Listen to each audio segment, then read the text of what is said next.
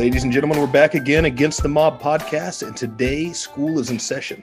We have brought back Dr. Ma- uh, Matthew Mitchell here from the Mercatus Center in uh, George Mason University uh, to further our education and what we got wrong, what we got right, and uh, maybe just another perspective on this whole view of the GameStop debacle, um, who the winners and losers were. Um, and just overall, we just want to hear from somebody who's a little bit smarter than us in this realm that can maybe uh, guide us a little bit, see what uh, what we might have been spreading as misinformation out there.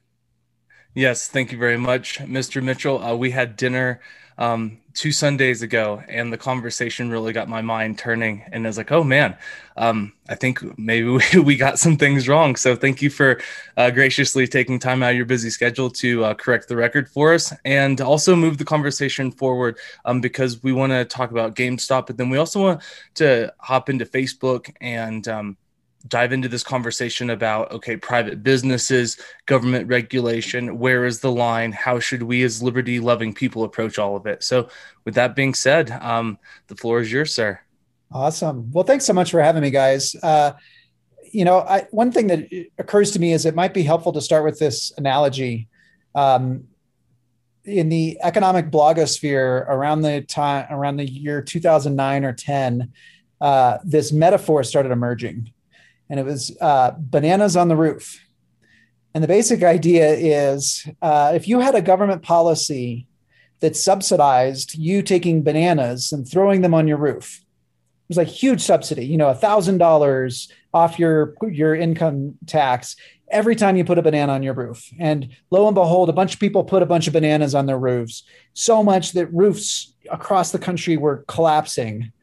Uh, then the question would be is this market failure or is it government failure? Because a bunch of private people chose to put a bunch of bananas on their roofs until roofs caved in, right? And so uh, it was emerging at the time of 2009, 2010, in part because people were discussing, uh, you know, the Great Recession and a bunch of private mistakes that were happening, but they were also subsidized. They were encouraged by public policy, and so it does raise the very legitimate question of where how do you see where private um, mistakes stop and and government mistakes begin? Uh, and it's it's tricky. It's not always easy to differentiate it but that uh, that metaphor kind of occurred to me as we were talking about gamestop. Um, and it and gamestop this the phenomenon is just fascinating to me. And it's i think a really uh, interesting way to to unpack you know government involvement in financial markets and also to to illustrate the benefits of financial markets and price signals. So uh, i thought maybe it might be a good good time to revisit that. Yeah 100% um, and it, after that conversation that we had sunday i went home and just scratched my head because you helped you helped explain a lot of things that that i perhaps didn't understand. And so, can we start with um? Let's start with unpacking the whole idea of short selling and why that's not a nefarious thing. Um, because uh, going into going into dinner the other night, I had one opinion and I walked away. It's just like, well, okay, uh, that I, I think I was wrong. yeah, I think we both recorded that episode with a a gr- good idea that smarter people than us understood that this wasn't necessarily nefarious. That's about as far well, as. well, let me start. Uh, I like with where you're starting, and I, maybe let's even back it up and start a couple steps before that. So, okay. uh, one thing is, well, you, you know that your the thrust of your argument in that episode is when government and business collude, watch out and I totally accept that. You know, that is absolutely something that we should be uh, worried about. You know, as the left uh, leaning Nobel laureate Joseph Stiglitz once said, when government bails out the private sector, essentially they're privatizing gains and socializing losses. That's not capitalism, right? Uh, and everyone from Milton Friedman to, to George Stiglitz can agree to that. So let's be very, very uh, skeptical of, of you know big government and big business getting in bed together.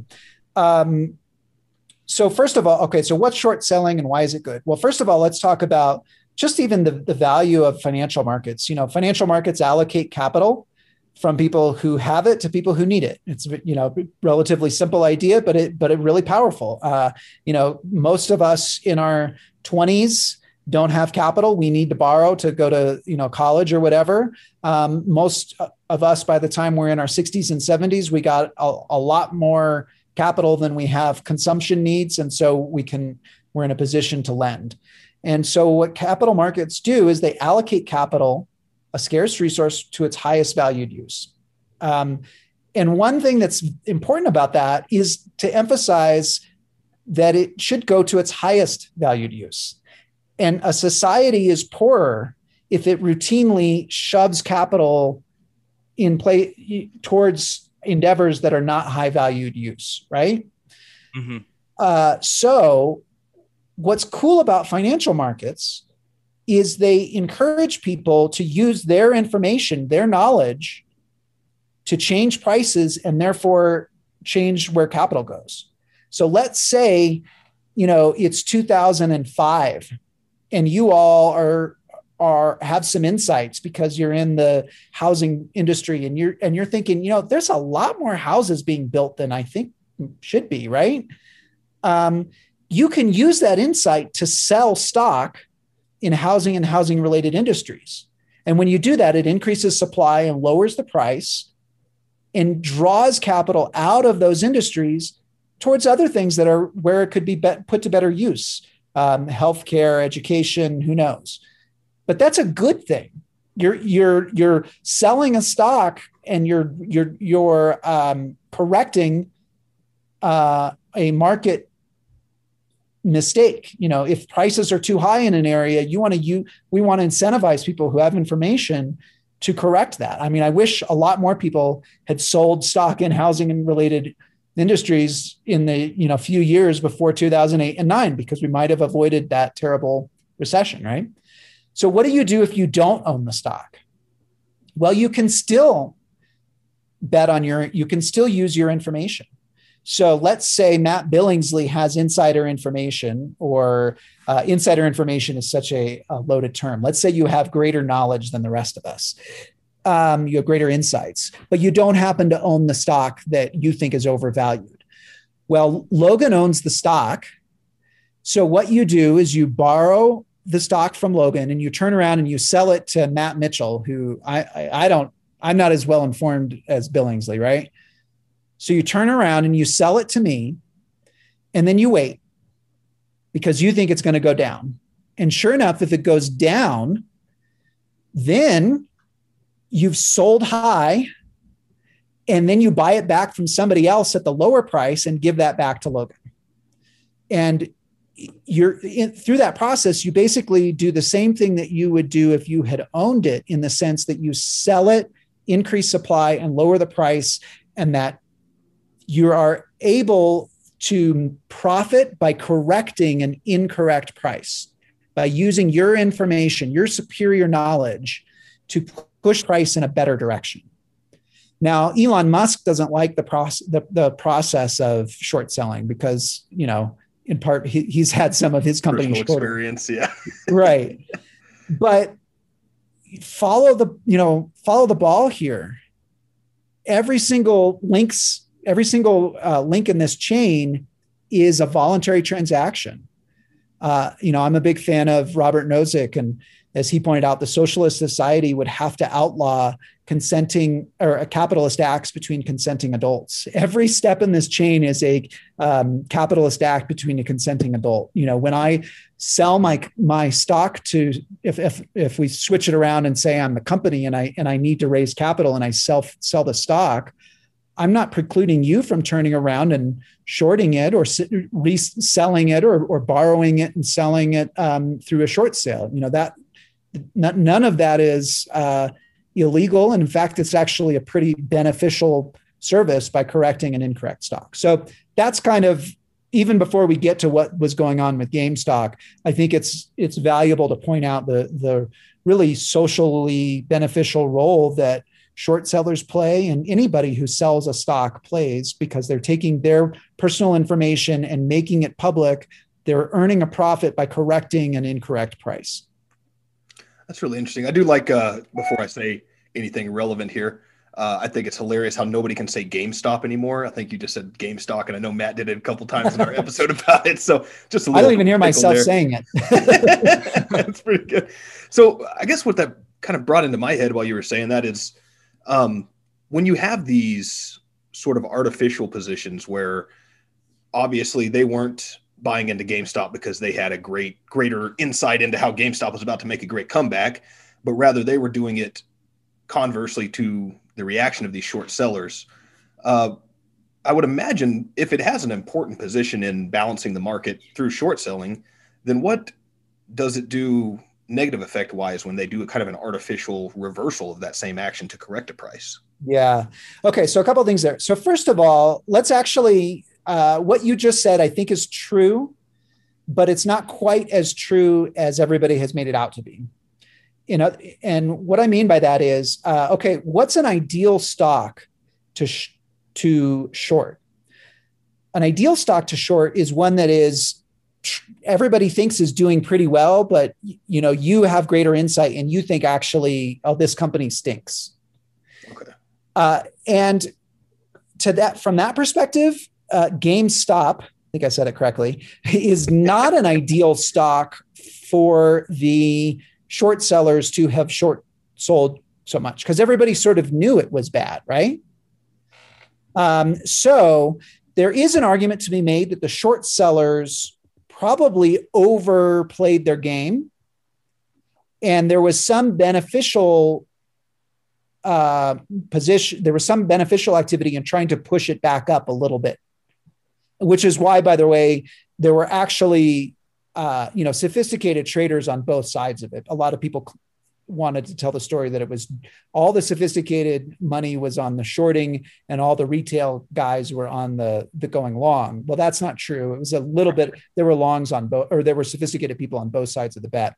So in any case, were the guys that were trying to uh, bring it back up uh, entirely motivated by uh, the Reddit communication.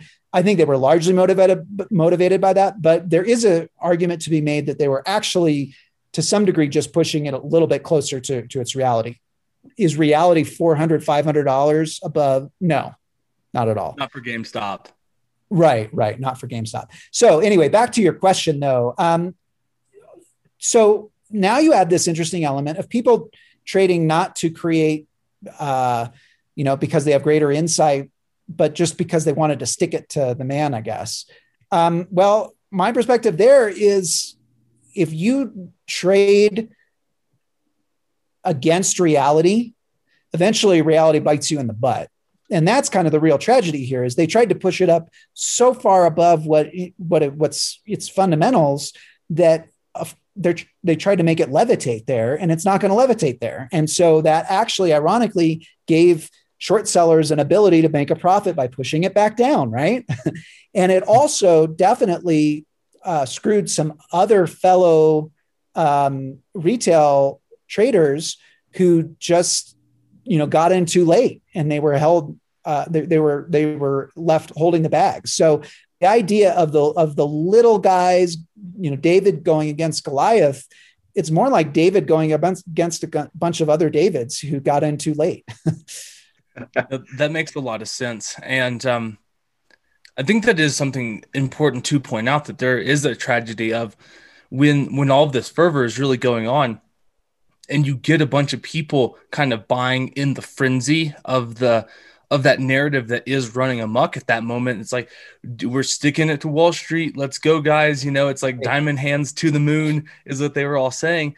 And when you're buying in it, you know, when GameStop is at three, four hundred dollars, which I mean, you, you were correct. There was there was no there's no reason for GameStop to be up that high because it's just not that valuable of a stock. And so you do get a bunch of people that are holding and holding and they're all holding together. It's almost like the ice at the bottom of a cup where they're just like hold, hold, hold. And right. then one person leaves and it starts the the plummet down. And before you know, it drops from, you know, it's at $400 and within a couple of days it's down under a hundred.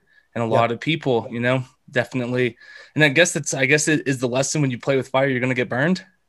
Yeah, I think that's part of it. I think it's also an interesting lesson in uh, you know, what uh, one of my colleagues, Martin Gurri, he's got a book called uh, "The Revolt of the Public," and it's he's not a financial expert at all, but he's studying. He's a former CIA analyst, actually, and he, he has studied these mass movements.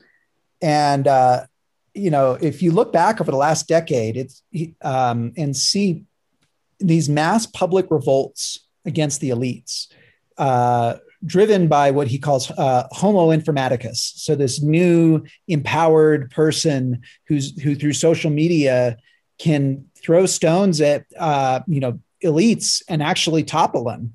Uh, and so it's the uh, Occupy Wall Street movement. It's the Tea Party movement. It's the Yellow Jacket revolts in Europe. Um, there were similar Occupy type uh, revolts in uh, Israel and Spain. Would Arab Spring fall under that? Arab well? Spring, absolutely. Um, and then uh, Barack Obama's ascendancy, and then uh, uh, Donald Trump's ascendancy. All what all of these have in common is like unorganized networks of previously kind of unempowered people rising up, knocking elites off their pedestal, but not being organized enough to actually propose anything constructive in its place, right? And so it's like, oh, I'm angry, but then there's nothing really to show for it. And I think that's a lot of what you see here. This is the first time it's struck uh, a financial institution, but it's uh, pretty. Uh, it, it, actually seems pretty familiar if you've if you've uh, looked into some of those movements. You know that's interesting too, and I think that uh, I say it all the time that part of the what uh, issue of democracy failing us and where it falls short is the uneducated voter base and the number of people who have an influence in it.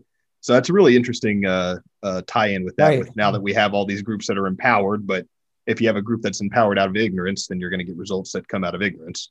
Right. Absolutely. Yeah. And, you know, as I, I, public choice economists have emphasized for a while that uh, not only are voters rationally ignorant, but in some cases they're rationally irrational in the sense that they don't even have an incentive to think through things. And I think uh, the advent of social media has made us you know really empowered all of us including uh, those of us who indulge in irrational thought Yeah, absolutely. Um, it reminds me, um, and you you told this to me, so now I'm just parroting what you said to me. But it's um, was it Jefferson talking about the Adams, how they were just more interested in tearing things down, but didn't have a, a backup a backup plan with how we're actually going to rebuild. Yeah, that's right. I think it was John Adams talking about Samuel Adams, his cousin, and um, maybe um, uh, ooh, a bunch of snow just fell down beside. I wonder what it was. uh, yeah, I think it was John Adams talking about Sam Adams and maybe like um, Patrick Henry saying that they're better at tearing down than building up. Gotcha. Which is probably, to be fair, an easier process. I mean, there's a lot of uh, examples in history where big revolts happen against these terrible tyrannical leaders, and then within a year, they're then executing the leaders of said rebellion because yeah. they didn't like the solutions they came up exactly. with. Exactly. Yeah, mm-hmm. exactly. Mm-hmm. The French Revolution is a really good example of that, where you know you get rid of the monarchy, but then you get the Jacobin takeover, and you get people like Maximilian Robespierre, um, who creates the terror. And before you know it, you know at a certain point they're like, well, this guy's a tyrant too. We should probably lop his head off, you know. And so exactly. it's just this this cyclical nature of like this the snake almost eating itself. Right, right. Now there's one other aspect to the GameStop uh, saga that I did want to address because it too, uh, when you first look at it, you, I had kind of the same reaction you did, which is Robinhood's uh, role in all of this. Uh, so we know Robinhood did stop people from buying the stock, uh, and they weren't stopping people from shorting it. And so that looks real fishy, right? When you first see that. That sounds like they're they're up, up to no good. There is sort of a boring explanation for that, though. Um, so, for whatever reason, when you buy or sell a stock in the United States, it takes three days to clear. And so, when Robinhood actually, uh, you know, allows you to buy a stock, that they don't settle the trade they work with a clearinghouse that does that. It's called the DTCC. It's the Depository Trust and Clearing Corporation. It was a it was created by Dodd Frank as a way to try to um, minimize risk. And basically, what what happens is they what Robinhood makes it appear that you have bought the stock. You know, you you you actually get a like a you know confetti show up in your app, right? And you get to see the money right there, and you just think it's happened. But really, what's happening is they're lending that to you for a few days, and they need capital to back that that loan. And as it turns out, the DTCC, Depository Trust and Clearing Corporation, increases its capital requirements when a, a stock becomes particularly volatile. So lo and behold, they as the nobody anticipated that there would be a Reddit driven frenzy in GameStop. You know, you can blame Robinhood for not anticipating that, but I didn't anticipate it. You guys didn't anticipate it. It's kind of a weird thing, right? right? So right. so suddenly DTCC said, "Okay, guys, you got to pony up. We need a several billion dollars more here if you want to keep trading." So they didn't have I actually, near as I can tell, Robinhood was pretty transparent about this. Uh, you know, these are not like longtime players in the financial markets, but they they went out and were like, they just said, hey, folks, we need to raise some more capital here. And I, I think the number is something like three billion. Um, and they went out and actually raised it pretty quickly. But in the meantime, they they did stop selling. They or they did stop allow they they they made it so that people couldn't uh, buy.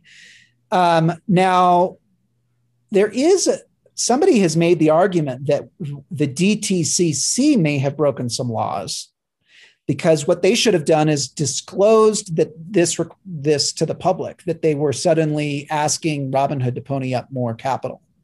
Um, there is an argument to be made that they were actually um, in essentially hoarding information and not uh, breaking some rules by not disclosing that.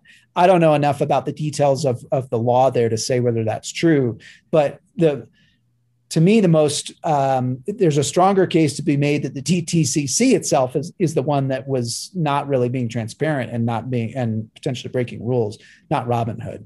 Uh, and then also you add the fact to this at the end of the day, what's going to happen?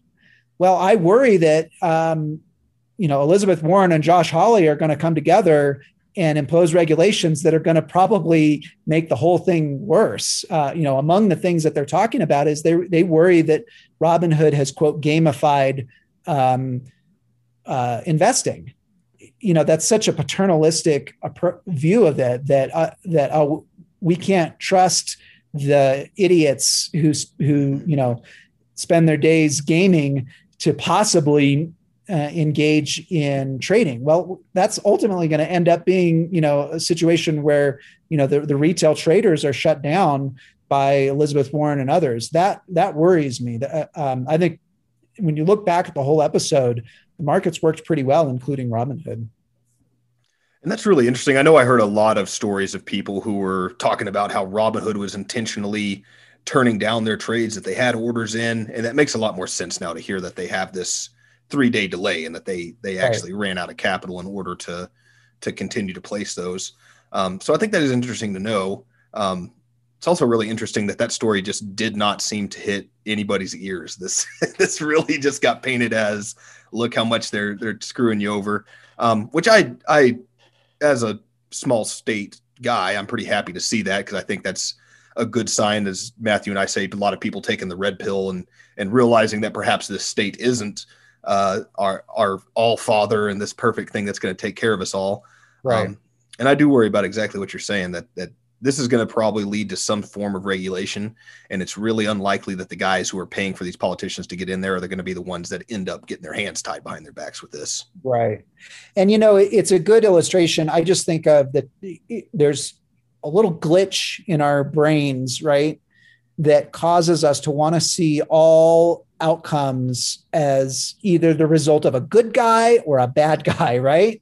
And I think in far far more frequently, it's better you're on safer ground if you attribute attribute bad activity to human bumbling than to you know humans being evil. And that includes us as libertarians. We need to be careful about that too you know. Uh, i don't think the the uh, you know my reasons for being suspicious of government are not because i think everybody in government is is you know ill intentioned it's more about the institutions. I think mm-hmm. that the the the boneheaded person who makes a mistake in the market pays a price and Robinhood, the, you know, the example of the the uh, redditors uh, bidding up GameStop stock uh, is a good example.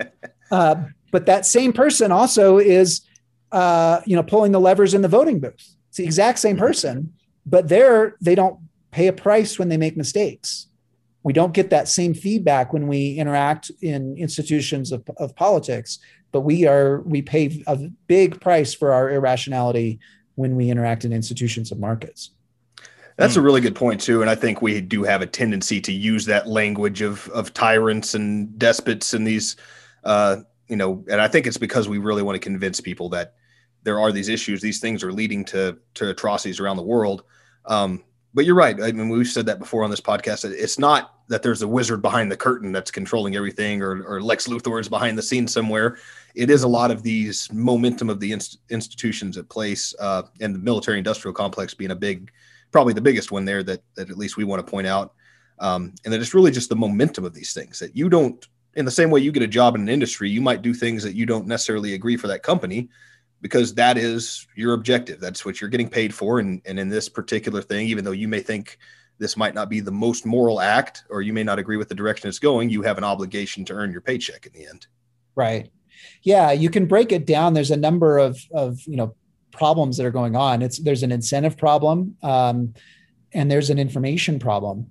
But uh, so for on the incentives, uh, I always like to compare Donald Trump, the businessman, to Trump, Donald Trump, the politician. You know, when he's betting his own money, assuming he can't manipulate, uh, use uh, the uh, bankruptcy uh, laws to renege on his obligations, which he probably has been able to. But uh, you know, when he when he's using his own money, he has an incentive to look at both the costs and benefits and rationally weigh them. But when he's roll, he's playing with somebody else's money, as he was, for example, in um, uh, the in, investment in um, uh, Foxconn in Wisconsin. Uh, you know, he was able to uh, invest in a company that he didn't really have any interest in the returns, so it didn't need to be a good. It didn't need to be a high. Uh, the benefits didn't need to be that high, and he was it wasn't footing his own money, so he didn't need to worry about the cost. So he, you know, the, the he just had no skin in the game.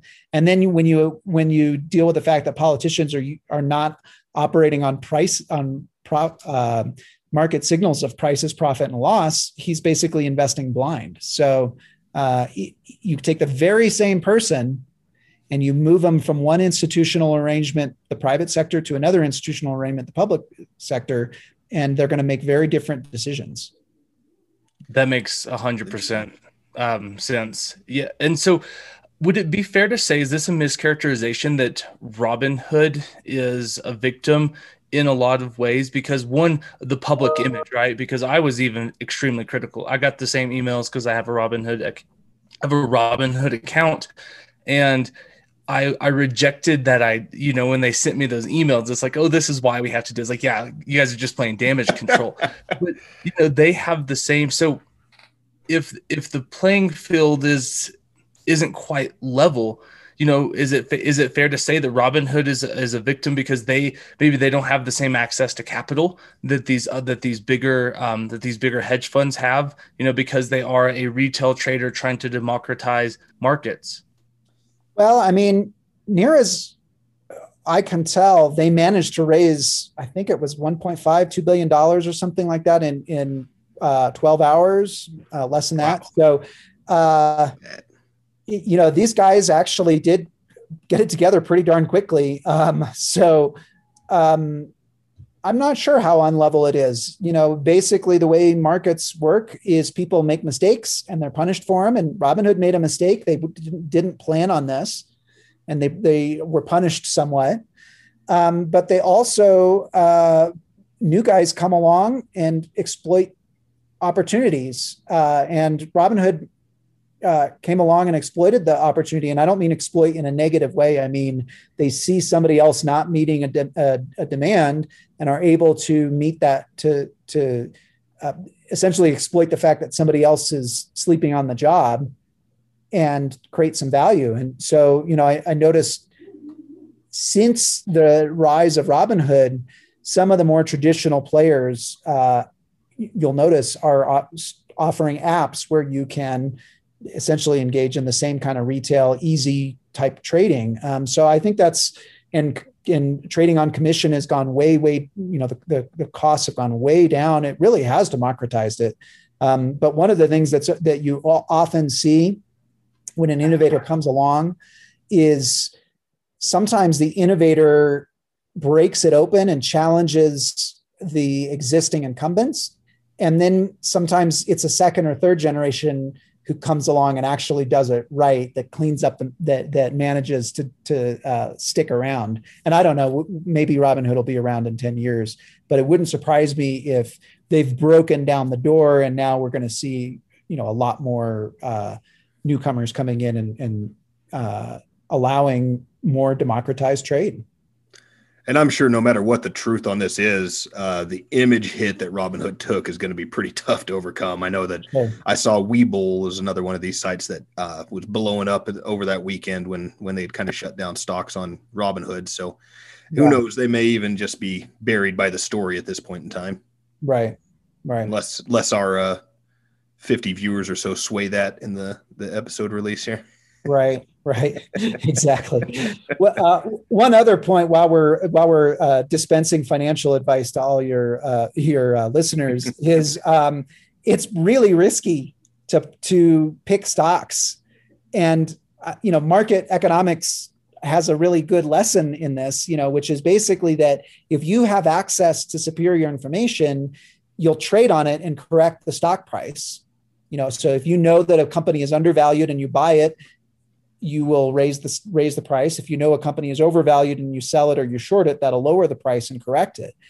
And so um, if you're looking at a stock and you think that it's under or overvalued you better be darn sure that you think your information is better than the thousands of other people out there because it, you're essentially making the bet that you think you know better than the market. And um, most of us don't. So I'm not an active trader. Uh, you know, I just I I, uh, I invest, but I a widely diversified portfolio that is basically you know equivalent to the entire S&P 500 a little bit of every company in the S&P 500 that's a much safer way of doing it than you know downloading the app and uh, you know, picking individual stocks. So, which is not to say people shouldn't do that if they, you know, have great knowledge or or if they are a little risk preferring and they and they think it's fun. There's nothing wrong with that. But um, buyer beware. It's it's not a it's not a safe uh, environment. And I definitely know a lot of friends who uh, were avid poker players in college who have kind of far gone poker to to play stocks in their living room on the weekend. Mm-hmm. So there certainly are people that kind of play it like you would video poker online and sure. a couple bucks. And hey, that can be fun too. Why not have a little hobby? Absolutely. Yeah. 100% because i i have a i have a robinhood app um i trade and i dabble in like cryptocurrencies right but very small amounts right i'm i'm spending $50 a month just buying all of these random cryptocurrencies that i see online but right. at the same time when it comes to like real investments I give it to a mutual fund advisor, right? Because there's someone else who I would rather pay someone commissions on the trades that he makes. That's his job. He studies the market. I give him X amount of dollars every month. He makes those investments for me. And and you're 100% correct because I had to take a, you know almost like a risk profile so that my my financial advisor could figure out what is the best, you know, where you know what what mutual funds should we be looking into so just to move the conversation forward a little bit how do we like how how do you how let's say that um just taking this down to like this bare minimum argument where we talk about like it's it's freer markets that you know that uh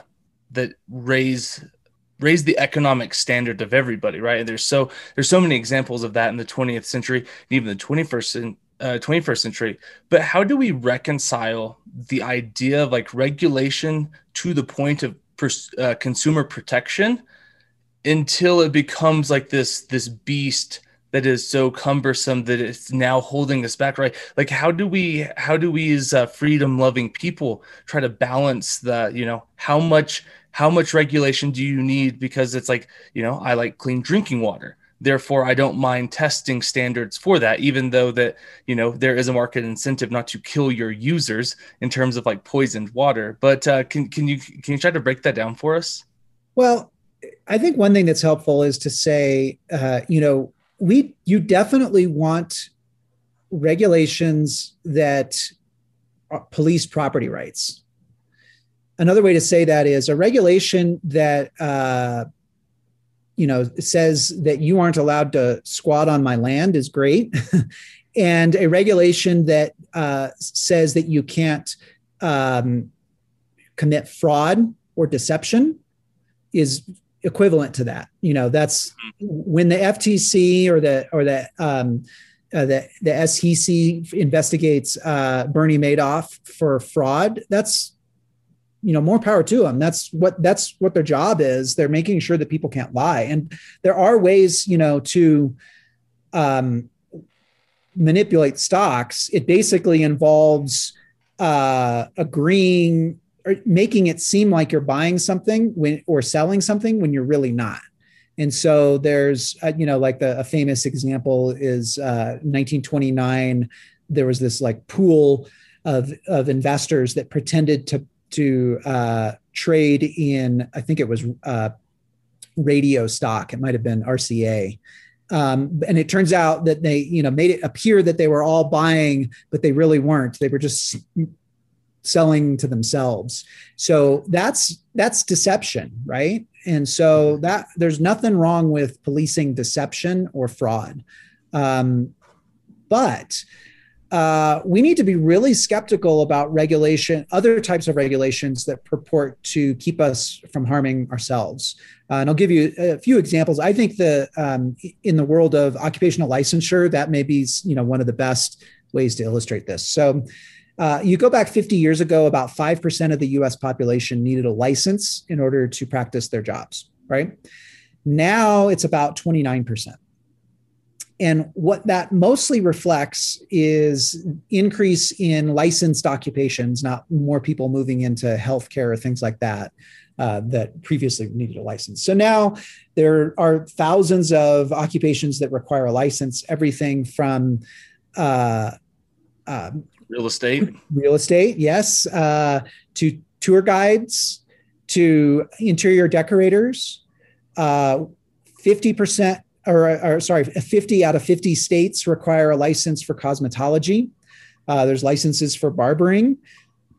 Um, now, all of these these licenses require those who obtain them to spend um, time, money, and effort passing tests, uh, taking exams, um, or I'm sorry, in class, taking taking a certain number of hours of class classes, and quite often the the requirements don't make sense. So on average, cosmetologists have to spend ten times as many hours in education as an EMT.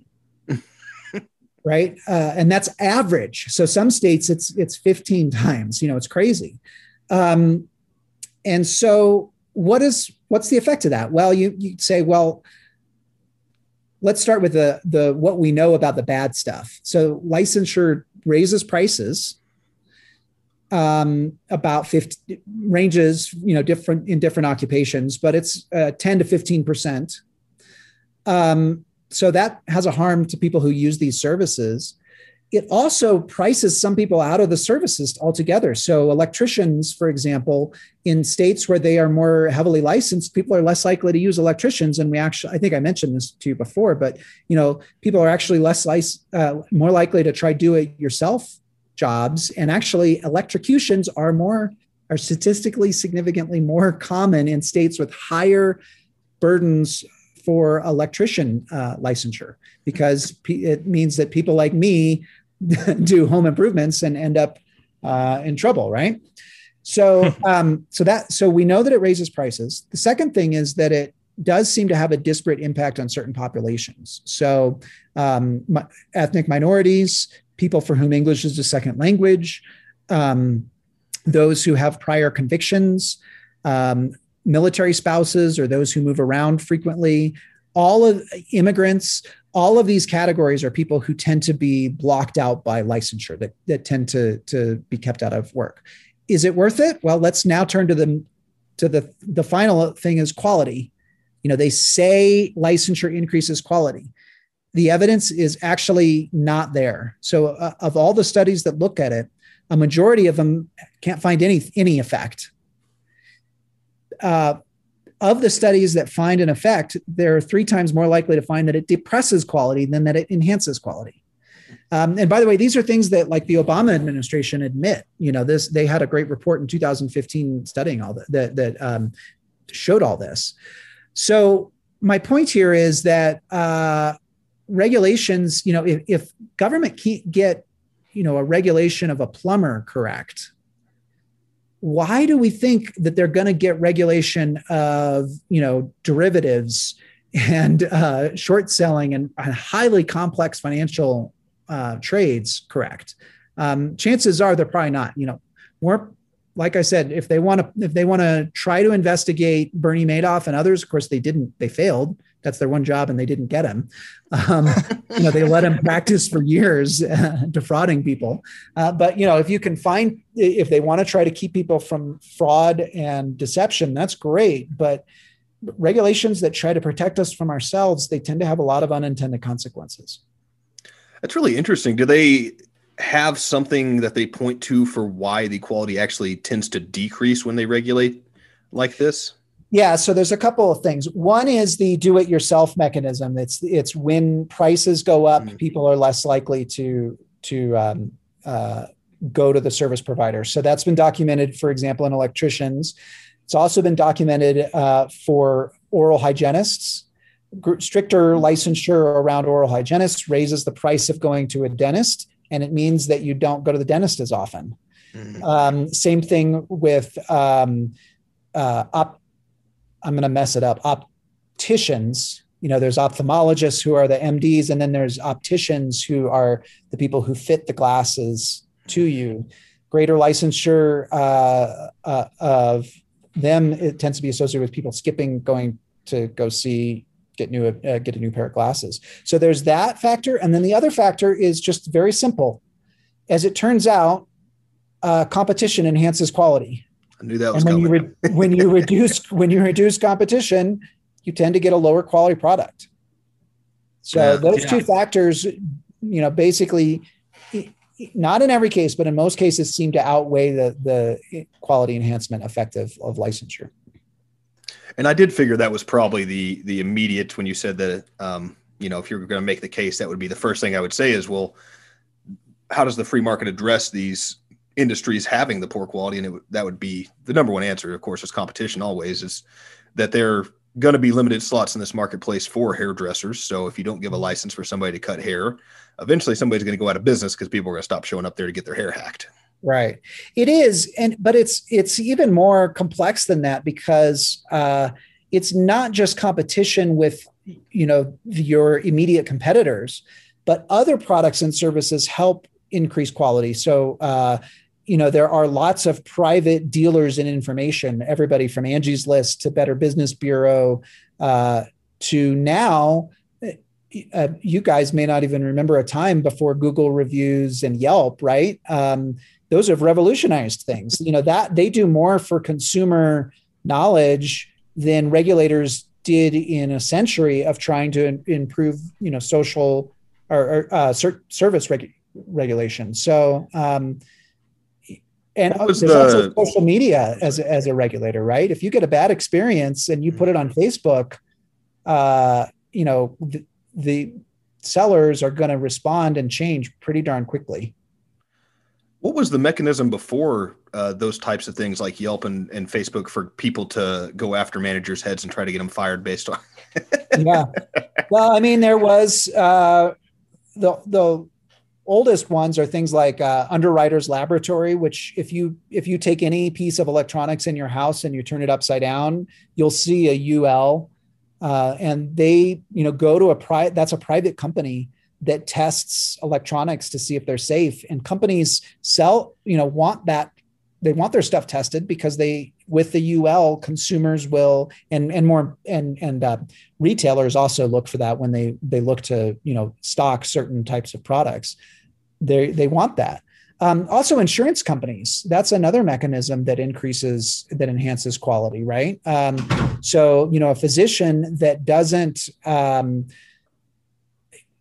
i always you, you know people when they talk about licensure they say well you want anybody to be a brain surgeon um, usually I say, let's start with a cosmetologist and then right. we'll have that fun discussion about the brain surgeon, right? But well, you know, even if you do want to go there, it's not licensure that keeps um, that, that keeps medicine safe. In most states, psychiatrists are licensed, as far as the state is concerned, to perform brain surgery. Psychiatrists, they're they're MDs. You know, they may have done it once in their training, why don't they actually do that? Because the medical malpractice would be through the roof, right? Yeah. And because uh, uh, hospitals would revoke their privileges if they started doing irresponsible things like that. And occasionally it does happen, you know, it's, and they do revoke their privileges, but that's really what keeps us safe, not um, licensure. Yeah, that's really interesting. Um, so just on that same note, let's let's kind of let's switch gears and uh, hop into social media platforms and uh, their their role as a private company versus the public forum. So to set this up, um, there's a really good um, live with Malice, which is Michael Malice, and he has Will Chamberlain come on, and they have a very nice you know, uh, friendly debate, so to speak, about the idea where where Michael Malice says it's a private company, it doesn't matter what they do because it's a private company. Will Chamberlain takes the other side where he says that at, at a certain point, when you have so many users of it, um, and it, it, and it's replaced the public square, so to speak, where we don't now go down to the public forum and all talk and converse. And there's the boy on on the you know on the the, the box with the newspaper, read all about it and stuff like that. That it, it no longer functions as a private company and therefore should be regulated like a like a public utility, so to speak. I definitely lean on the it's a private company. They should be able to do what they what they'd like, but um, something that you brought up to me in our conversation the other night was this idea of regulation through raised eyebrows. And uh, to this day, I, that, that was an eye opening um, conversation to me because, um, well, I'll, I'll let you take the floor from here. Hey guys, I wanted to take a quick break from the show to introduce our newest sponsor. I am beyond thrilled to let you guys know about Lorenzotti Coffee. That's right, I said it. Lorenzotti Coffee. Lorenzotti Coffee brings premium, authentic Italian coffee right to your front door. Even though a trip to the rolling hills of Tuscany is preferable, you can taste the flavors right from your kitchen in any town in America. Lorenzotti Coffee was founded and is run by two liberty loving entrepreneurs whose passion is coffee. They believe coffee should be more than burnt beans brewed into a cup of sugar, hurriedly served by someone just counting the minutes until their next break. So go check them out to get premium Cafe de Italiano dropped off right at your front door. When you check out, use the promo code ATM10 for 10% off your purchase. Again, use the promo code ATM10. That is A as in against, T as in the, and M as in mob. It's a win, win, win. You get great coffee and help support a small business just trying to sling some beans, and in turn, help them support us. You can find them online at lorenzotti.coffee. All right, let's hop back into the show. Yeah, so this is a basic idea that um, regulators have an extraordinary amount of power outside of actually, you know, imposing fines, uh, issuing cease and desist orders, and the like. And that power is quite akin to the power that a parent has who looks at their kid who's doing something bad, or maybe they're not doing something bad, and they raise their eyebrow. And uh, essentially if you if you look at the history in my view the, if you look at the history of how regulators and public policymakers have approached social media companies it's you've seen a large increase in regulation through raised eyebrow in the last five years. So it was pretty well known for years that Facebook and Twitter had zero interest in policing the content of their the users, right? They didn't want to get into this business. Uh, it was a headache for them. Yes, they were going to stop people who posted videos of ISIS beheadings or you know pedophilia or something like that. But beyond those obvious examples, they didn't want to be the arbiters of truth. It's too messy. Well, what I think two things have changed that in the last few years. One is traditional media has been very scared by the rise of social media and has been happy to point out in any and every time somebody posts something that's untrue or controversial on social media. Mm-hmm.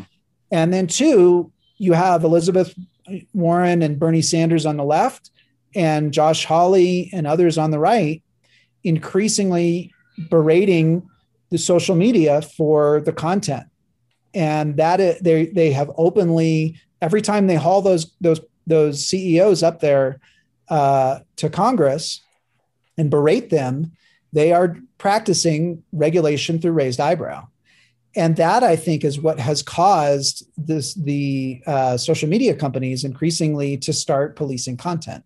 Um, now, uh, there's also a, a, case to be made that uh, you know personally, I think a lot of what Donald Trump's fans were posting was pretty borderline. I don't know if it's ISIS. It's not ISIS beheading, but it, you know, you could make the case that a lot of people didn't want to see uh, just flat out lies or or crazy stuff. But whatever, for whatever reason, they chose to crack down on on it. And uh, I'm not entirely sure that. Again, we're back to the bananas on the roof.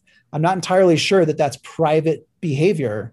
It's private behavior reacting to the concern about reg- about uh, re- regulators cracking down. And what really has me worried is I don't know where the line should be drawn, but I'd like it to be many lines to be drawn by many different companies and then have them redraw them in, in, in, in a very messy process. Let's try to figure out a lot of different ways to, to do this because we don't really know the one right way.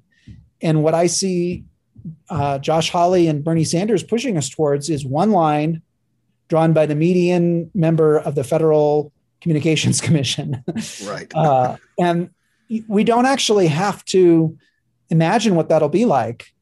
For about 70 years, under the Fairness Doctrine and other other um, practices of the FCC, the FCC absolutely policed content of radio stations. You know, if you wanted to buy or sell a radio station, you ha- you would have to go to the FCC and ask for permission. And they would say, what kind of content is going to be on here? Is there going to be religious programming? Because they want, they actually wanted some religious programming. Is there going to be, um, you're not going to be talking about communist things, are you? You know, lots of people that wanted to talk about, you know, have radio programs featuring socialism, which for the record, socialism is empirically uh, a, a, bad, bad idea, but people should be allowed to talk about it. Um, right. They were denied. Yeah, you can't uh, tell them how bad of an idea it is until you catch them in those verbal traps or those inconsistencies. Yes, you got to yeah, have these conversations. Right? yeah, just right. shouting them down's never convinced anybody of anything. You definitely have to have this free back and forth of ideas in order to bring anybody over to your side. I believe. Right. Yeah. Exactly. Um, and you know, it's it's worthwhile pointing out the in, incredible flowering of new media, uh, even to the point of you know the uh, what we're seeing on television. You know, it was not so long ago that the head of the FCC was describing in the 1960s television as a vast wasteland because there were three or four TV sh- options and they were all pretty bad.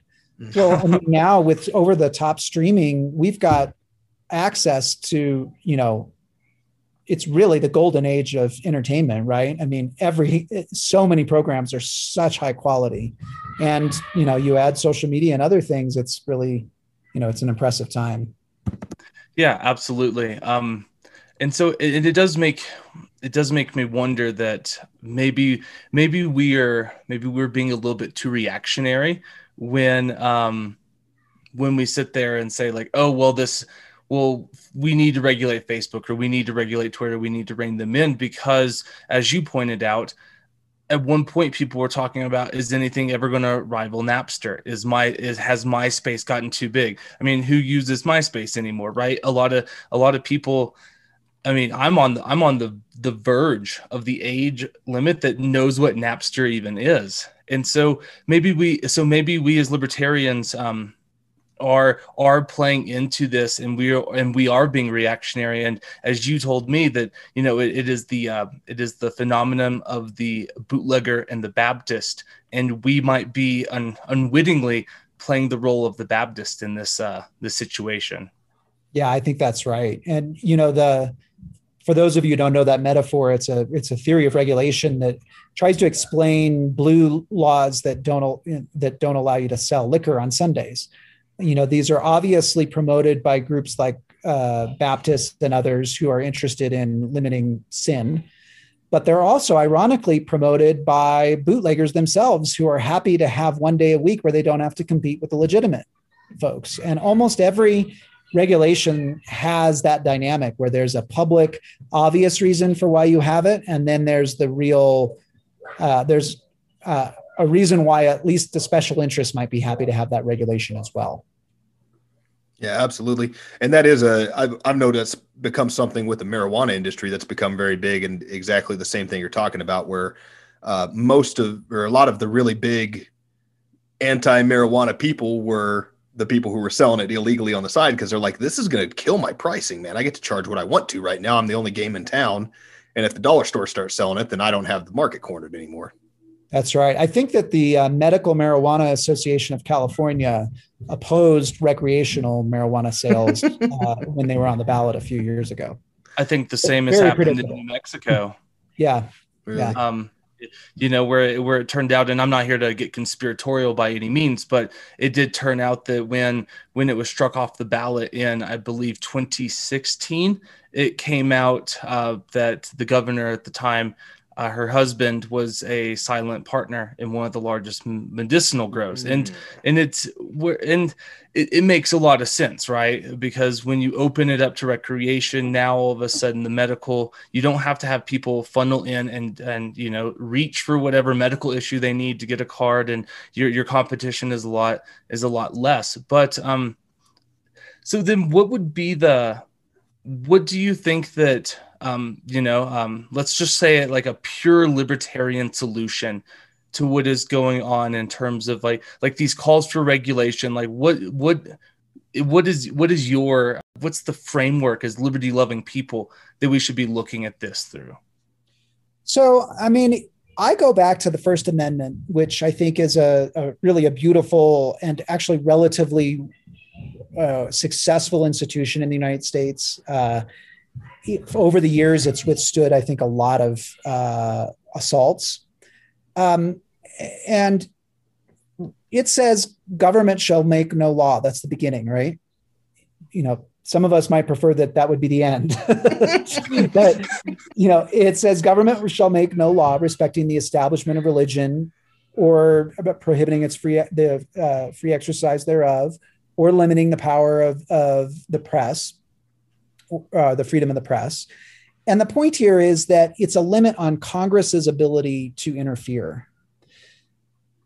It does not, it emphatically does not stop Facebook from choosing whom they want to associate with.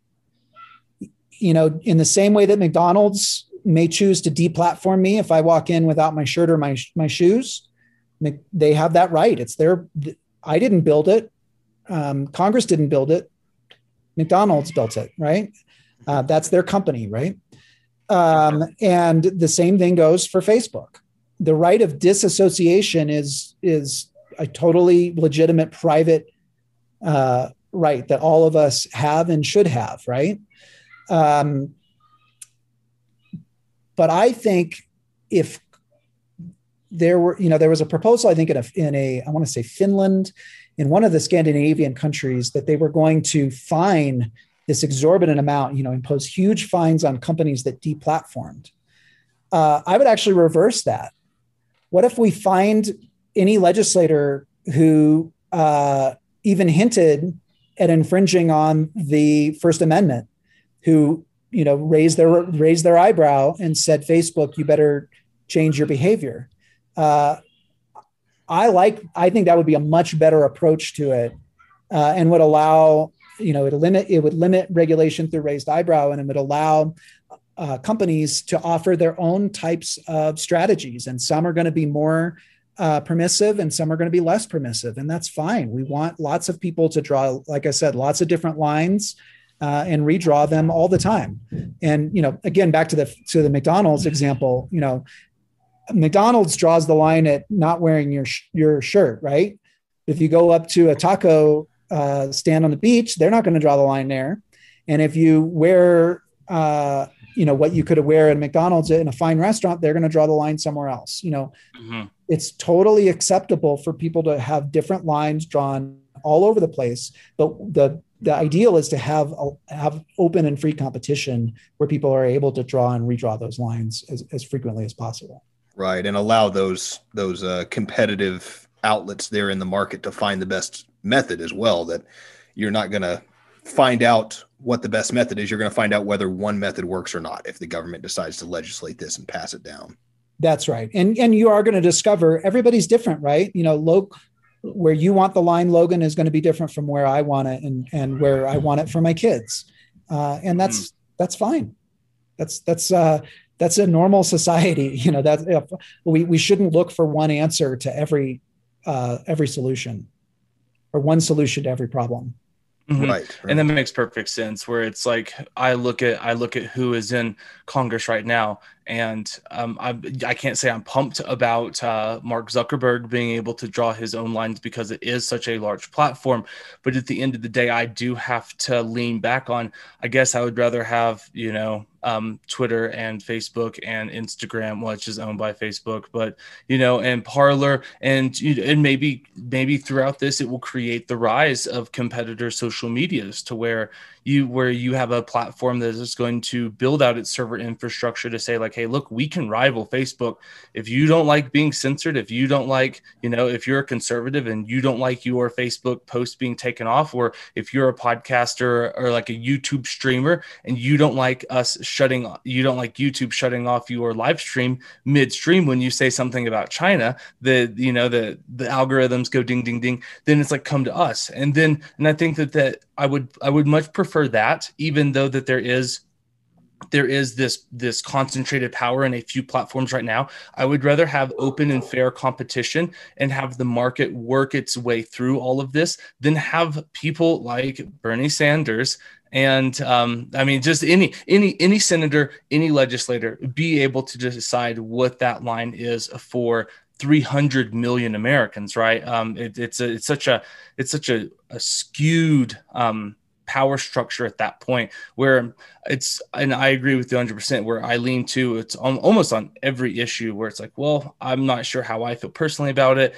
or maybe we should let people decide. But I will always lean. It's like it shouldn't be the government's choice. Like they shouldn't get the first say in in where the lines are drawn.